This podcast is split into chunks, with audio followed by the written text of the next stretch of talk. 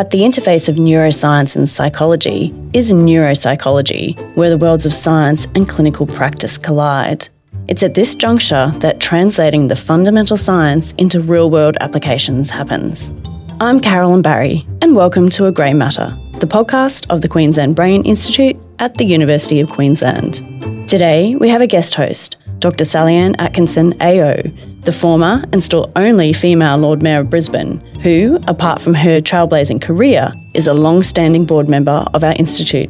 She talks to Professor Gail Robinson, clinical neuropsychologist at the institute. I'm delighted today to be talking to Professor Gail Robinson. Gail is a professor of clinical neuropsychology at QBI and UQ's Neuropsychology Research Unit. Which all sounds very complicated, but Gail, what is a neuropsychologist? Because I would have thought most psychologists had something to do with neuro. Thank you for asking that, because most psychologists are more interested in the clinical or mental health aspects. But the neuropsychology part means that I'm specifically interested in thinking skills, so cognition and behaviour and emotion in the context or when there's brain damage. So if something happens in the brain, it can affect our thinking, our behaviour and how we feel. So my specialty is really in the consequences of brain damage. So you're not actually looking to cure them? Well, that would be great. So rehabilitation means it's really restoring a person to be able to function as well as they can with what's happened. So it's not a cure in the sense of I didn't remove the trauma. You can't sort of rewind and get rid of a stroke. But you can certainly restore or help maximise function after some sort of disturbance to the brain. Is the brain damage caused by accidents or disease or it can be caused by all of the above. So when someone has an accident, it can be because of a trauma. So traumatic brain injury causes changes in the brain. So sometimes there's swelling or damage or blood gets out and it sort of invades brain tissue. So that can happen. Also, when someone has a stroke, then sometimes if there's not enough oxygen in the brain, then different parts of the brain tissue can die. And so that can impact function and how the brain then is able to think or how you behave in the world. And then when you have something like a dementia, that's simply when the brain starts to shrink or atrophy starts to result. So the changes are not always damage in terms of a trauma. It can just be the brain is changed because of either a disease, an accident, a different process. So all of those things can actually affect. And even just, dare I say, getting older naturally, are you looking at the aging brain? Because absolutely. I think anybody like me who is over 75 actually, we're worried about where is our brain going and what's going to happen to it, even if we're not expecting to get dementia. So for everybody, there are changes in the brain as we age. And in fact, the brain starts to, in a sense, lose some of its functions really from a very young age. So part of the neuropsychologist's job is to figure out what's normal in terms of just aging and what has a disease process as well. You know, when someone has an actual dementia, it means that there's a greater loss than we would expect if someone was just aging in a healthy way. Because one of the exciting developments when I first came aboard QBI, I remember, was Perry Bartlett's research that brain cells can regenerate, whereas it used to be the received wisdom that once you lost your brain cells, tough luck, they'd gone forever. And now we talk about neuroplasticity. So that can happen in almost any context. So particularly rehabilitation, so following what we call acquired brain injury. So that's when you have a stroke or you have something that happens as an adult, like a traumatic brain injury. So you have a car accident. So in that instance, we can help the brain to rehabilitate and almost have behavioural or stimulation methods to help it recover. And of course, there's spontaneous healing or spontaneous recovery as well. So sometimes the brain just does that on its own. So it's not just lost. We can help some of that come back. But now in dementia, one of the exciting areas, I think, is really to combine a rehabilitation principle, so help the brain recover, but in dementia, you want to help maintain function. And that can be done with everybody who's aging. So what do you do to keep your brain in tip-top condition? It's a little bit like exercise. They say use it or lose it. Now, that's a little bit crude, but there is an element of truth in that, you know, to have a range of stimulating activities is important. Delighted to hear about exercise, because I get that. I get really disturbed when I hear that crosswords are the way to go, because I'm really, really bad at crosswords. So, I mean, exercise can be, you know, even if you're playing, say, tennis, you know, there's a lot of skill involved in that. So you're using concentration. Hand-eye coordination. Exactly. Yes. Hand-eye coordination, the motor skills, so coordinating the brain with action. But even to do that, you need to be able to visually track the tennis ball and estimate where it's going to land in order to connect your tennis racket with the ball. So there's a lot of coordination as well as the what we call more cognitive skills. Now, you're head of a lab here at QBI, but are you dealing with real people? Are you dealing with people in a clinical way as well as absolutely looking at them through a microscope? I'm a clinician by training, so I have a clinical psychology and a clinical neuropsychology degree and a PhD. And so what that means is that my research is with patients. So I work with healthy people to look at the healthy aging process or development of thinking, but I mostly work with lots of people who have brain disorders. Gail, can you tell us something about you? Where do you come from originally? Do you come from Brisbane? Did you go to university here? So I was born in Perth, and then I did most of my schooling and university at ANU, so in Canberra. So I did a Bachelor of Science with honours in psychology for my undergraduate degrees, and my master's was in clinical psychology. But my research components were always neuropsychology, so I was very much involved in literacy, so developmental reading and spelling disorders, as well as acquired, so when people have brain damage and they lose the ability to read. So that's where I started, and I think it was an interest of mine going way back, just how do we read and spell, and of course I loved reading. So once I was out working in the hospitals and I started in a geriatric and rehabilitation unit for neurological disorders and dementia in Canberra, I realised that you can't work clinically and tell people they've got a memory impairment and not understand what it is. So I why they have it. Yes, exactly. So I realised immediately when I started working in hospitals that as clinicians, we have to also be scientists. So for me, clinical work and research go together. So I went to the UK, actually, and I ended up in London for 14 years working in their National Hospital for Neurology and Neurosurgery. Wow.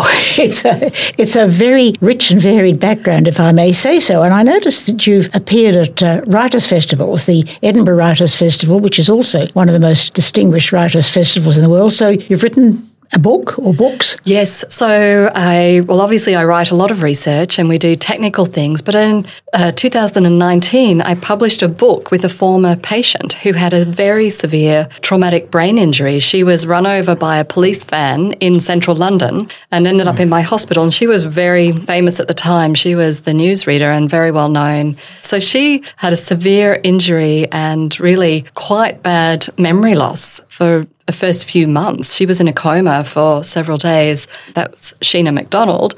So I saw her as an acute patient, she doesn't remember this, on the hospital ward. And then I worked with her and her now husband, Alan, just in terms of strategies and really being able to maximise her neuroplasticity. I've often wondered that people who have accidents seem to rehabilitate at different paces and in different ways. So for Sheena McDonald, being run over by a police van would make you very angry.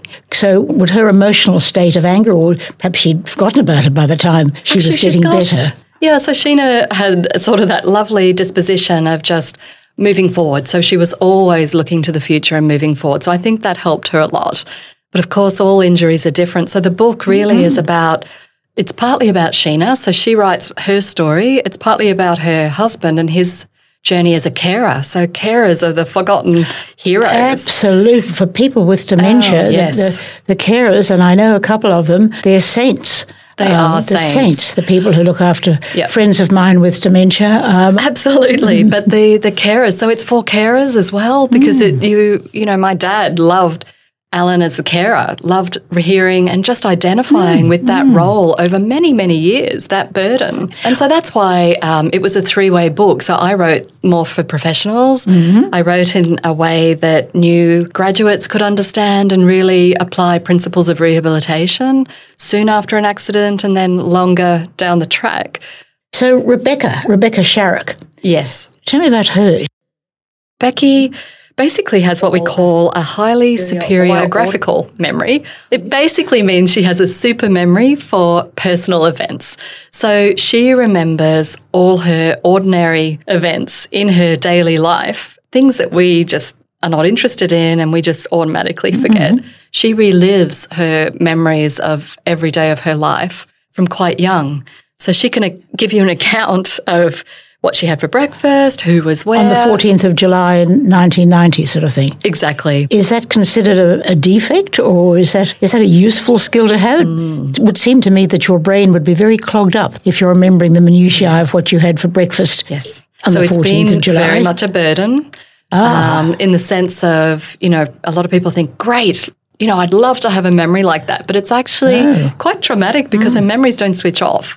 So it interrupts sleep. It means that, you know, she almost has an emotional reaction. And does she worry about the things that she remembers? She used to. So she has all sorts of what we call comorbidities. So she has other problems because of this. So anxiety, a little bit of obsessive compulsive disorders. So she ruminates, she reflects, she thinks about these memories over and over and over. So she has now strategies to distract herself or ways to cope with it. But that's really taken a long time to learn. She's in her mid to late 20s now, so it's been a long life journey. And who has taught her these strategies? She's been working with a psychologist and also, I guess, her mother's fantastic.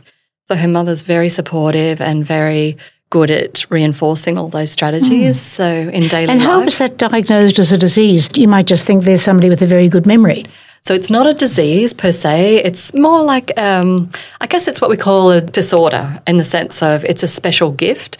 But again, the brain has a set of resources, so in a way it's at a cost of other things. So she has this amazing memory. The diagnosis really comes because they have what they call a dates test. So if you ask her what day of the week was July 14, 2010, she would be able to think what weekday that is, whereas you and I would just be guessing. This is a personal question. So quite often when I wake up in the morning, I don't know what day it is. I have to lie there for a bit and remember, what is today? Is today Wednesday? And what am I doing today? Yes, I'm going out to talk to Gail. Now, is that normal or is that a worry? So I know a lot of people worry about, say, dates. And, you know, for people who are retired, who aren't sort of on a routine, it's harder to just be on top of what day it is every day. But worry someone, I would be advising them to orient. Just take that as sort of a morning exercise to actually look at the date and to orient yourself. And then, you know, that comes with repetition, reinforcement. So we're always talking about strategies. So I guess part of my solution here is really, where are you putting your attention? So it's really about connecting up your brain or the sort of processing of that with the date or with the name of the person. So using strategies like mnemonics and creating little keys for yourself. What we call mindfulness. I mean, I'm always losing things, for example. And I think it's because I haven't concentrated on where I've put that thing. Exactly. And that's just what I was talking about. So when I say attention, it's about concentration and being mindful. So a lot of people these days talk about mindfulness and being present. All that means is that you've literally got your attention with you right now. We're not here with you thinking about, you know, your coffee and cake this afternoon or whatever it is. So it's being where you are and putting your mind concentration on that. And that is a useful strategy. It's a very simple one, but a lot of people, it's amazing how many people aren't really where they are.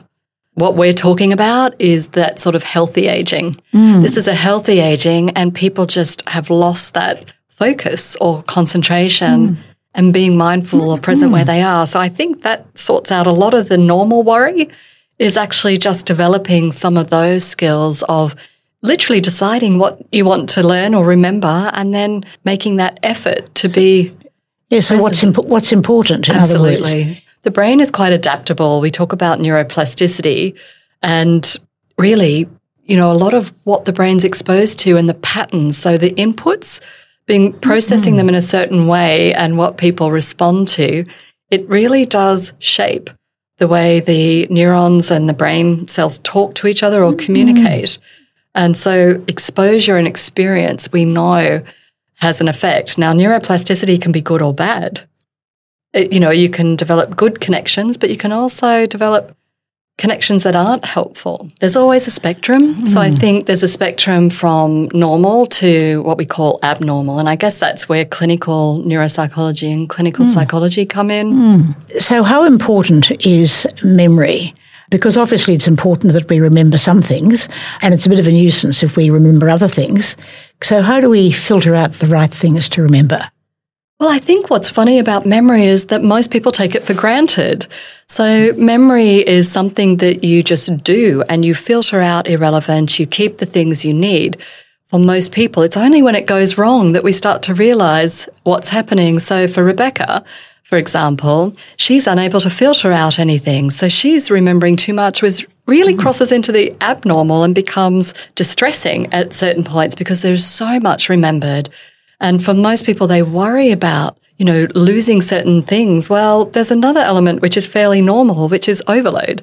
So there's a capacity issue here in terms of how much you can remember of what type of information. So I think, you know, for most people, there is a filtering. I don't need to remember, you know, that there was a bird on the road on the way I was driving. Or what I had for lunch yesterday. Absolutely. But is this once again a feature of the aging brain, because you have so much in your head and so much memory, whereas a child of 6, say, hasn't got much memory. And they're just a sponge. And They're just little and they absorb lots of information. Yes, and they haven't. But eventually they also start to remember events. We can remember things about our personal life. We also can learn new knowledge. So children just love learning. Now, dementia is slightly different in the sense of the hope with dementia is that we can maintain function or improve function so that people are able to manage every day better and to hold their level of ability and not lose it so that people aren't declining. And one of the reasons, you know, a lot of my research in some ways, sure, it's not a cure, but if we can improve function and hold that for longer, also if we can identify the different types of dementias, then that gives the drug therapies a chance to actually be more targeted.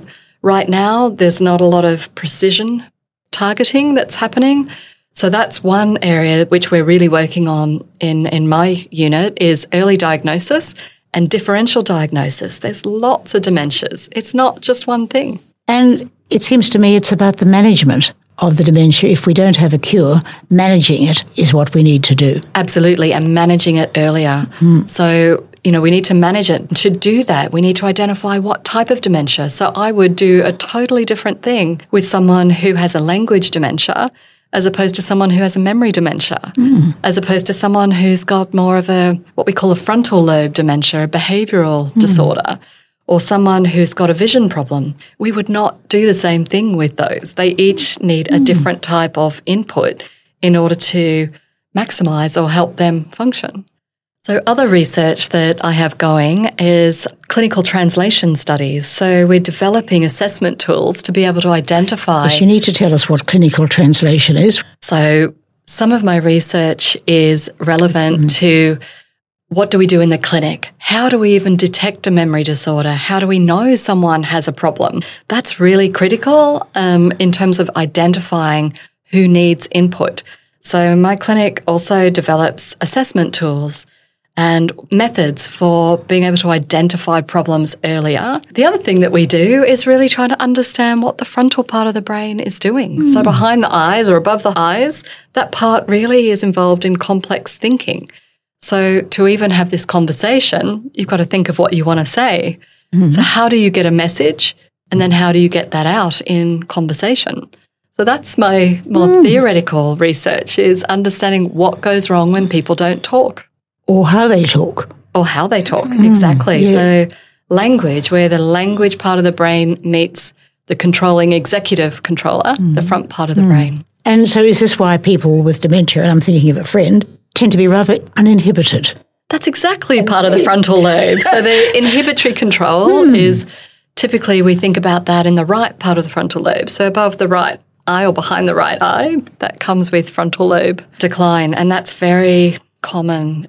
Gail, so why Brisbane? How come you're here? We're very glad you are, but after all those years in London and Canberra and wherever else. So London was fascinating, and I was there 14 years at this hospital, and then I was just ready to come back to Australia. So I ended up in Brisbane because I came to the University of Queensland, and now really I love the combination that the Queensland Brain Institute has, going from basic neuroscience and even drug development right through to the clinical work that I do. So it sees the full spectrum involved in brain disorders.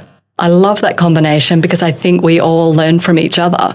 I find out much more about the molecular and the cellular mechanisms in the brain. And then people are also learning, what does a brain disorder actually look like, even, say, in motor neurone disease. And it's taking research out into the real world among real people. That's right. It's connecting the dots between the lab and the people.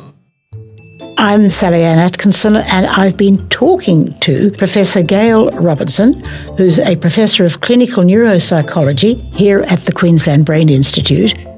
If you'd like to learn more or support the work we do at the Queensland Brain Institute, head to qbi.uq.edu.au. You can also download a copy of our latest magazine, The Brain, The Nature of Discovery. That's all for this episode. Thanks for listening.